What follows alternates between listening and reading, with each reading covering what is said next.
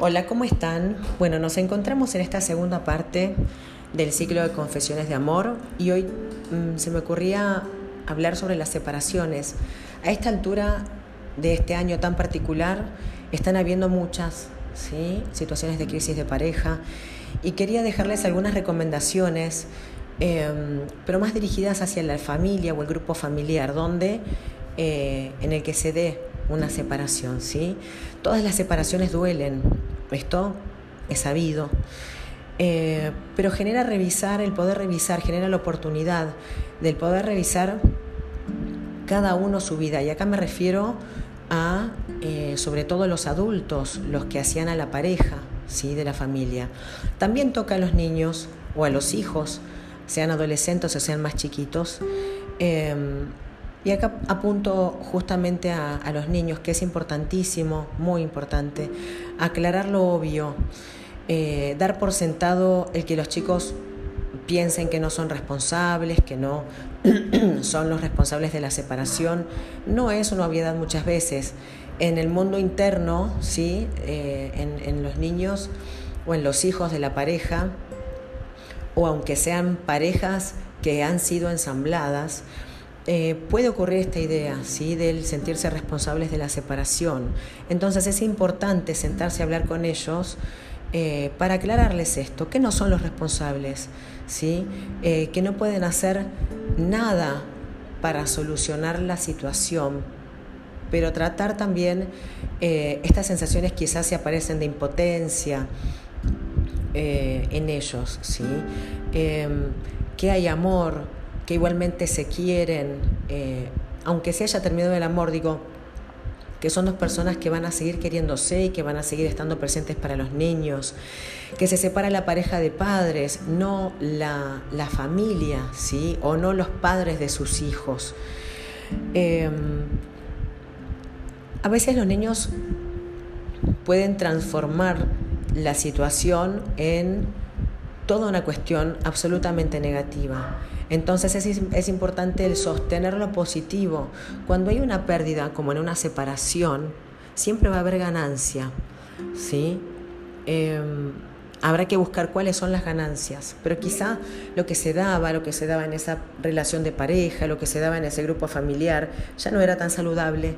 Entonces, esta decisión de la separación em, va a hacer que todo se reacomode y se transforme.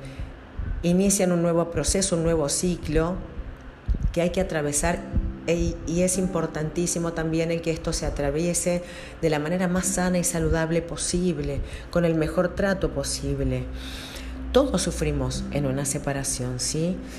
Van a escuchar eh, en algún momento que pueda alguien decir que nadie gana, sin embargo, repito, insisto en esto que recién marcaba, sí hay ganancia, ¿sí?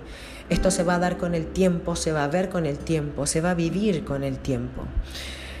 Cuando se produce una separación es porque ya han pasado muchas cosas antes, se han dado muchas situaciones hasta que esto colapsa, ¿sí? Cuando, eh, cuando el colapso se da, es importante respetarlo, cada persona tiene sus propios procesos, entonces acá en este grupo familiar cada uno va a procesar la separación de una manera distinta. Importante es reconstruir una relación sana. ¿Por qué digo esto? Porque en la separación las relaciones modifican, se transforman y van a darse nuevas relaciones. ¿sí? Los padres van a relacionarse de manera distinta con sus hijos, van a poder quizá reconstruir una relación, van a tener una nueva comunicación con sus hijos. Si algo termina mal en una relación de pareja, en una separación, mejor dicho, es porque esa relación no ha terminado. Importante es que termine la relación de pareja para que se pueda dar una nueva relación en, esa, en ese matrimonio o en esa convivencia, ¿sí? Para que para que todo sea de manera sana. Agradecer las experiencias vividas, ¿sí? tanto las malas como las buenas, porque todas se enseñan.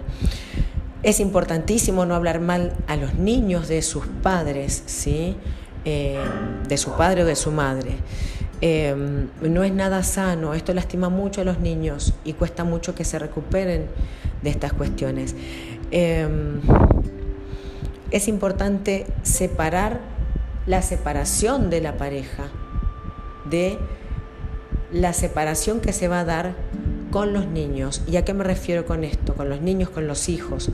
Que es que alguno de los padres no va a desayunar todos los días con sus hijos, va a hacerlo algunos días, no va a cenar todos los días con sus hijos o no, no, los va a arropar al momento de irse a la cama.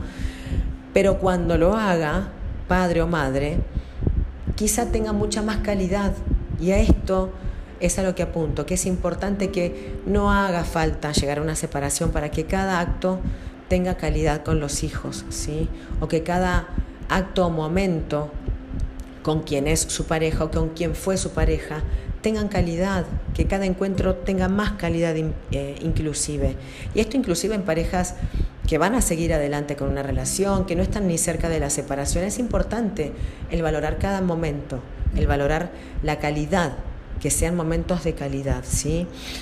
Em, acá, bueno, va a depender de cómo cada padre puede rearmar la relación con sus hijos. Vuelvo a insistir con los niños, adolescentes, digo, o en parejas ensambladas, cómo continuar esa relación, ¿sí? La comunicación puede eh, mejorar, los espacios de juego pueden ser más o mejores, ¿sí? Eh, las charlas pueden ser más dinámicas, más dinámicas de lo que se daba anteriormente. Pero bueno, es importante aprovechar los distintos tiempos que se vayan dando. Es importante que el tránsito de toda esta situación sea calmo y que cada adulto eh, busque la reparación y el duelo que sea de manera sana, porque van a estar entrando en una situación de duelo. Todos, adultos e hijos. Em, aprendizajes. Aprendizajes, repito, de los momentos lindos vividos y de los momentos compartidos eh, no tan buenos y de los momentos malos. De todo se puede hacer aprendizaje. Es un proceso doloroso Créanme, lo van a saber quienes los, quienes los han vivido. Yo lo he vivido, ¿sí? Eh, pero se puede salir siempre buscando que los puntos sean sanos. Eh, todo rompimiento va a ser doloroso, pero lo importante es el poder pensar que todo rompimiento es para vivir mejor, ¿sí? Y esto se logra, créanme. Bueno, los dejo hasta el próximo podcast. Que estén muy, pero muy bien.